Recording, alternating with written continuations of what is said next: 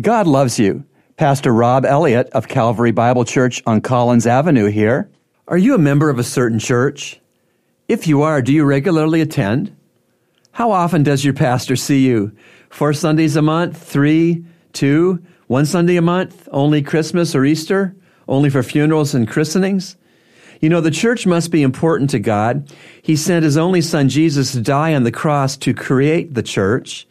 In Hebrews 10, 23 to 25, we read, Let us hold fast the confession of our hope without wavering, for he who promised is faithful, and let us consider how to stimulate one another to love and good deeds, not forsaking our own assembling together, as is the habit of some, but encouraging one another all the more as you see the day drawing near.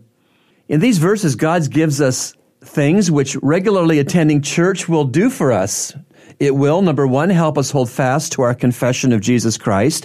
It will, two, help us to take hope from regular focused consideration of God's faithfulness. Three, it will stabilize our faith. Four, it will stimulate us to love. Five, it will stimulate us to good deeds. And six, it will encourage all of us simply by attending church regularly. Why don't you get back to attending your church as a priority each Sunday. It will do you plenty of good, and it will do others who are around you plenty of good too. Remember, God loves you, and He's proven it with Jesus' cross. Today's encouragement has been brought to you by the Christian Counseling Center located at number 58 Collins Avenue. To reach the center, call us at 323 7000.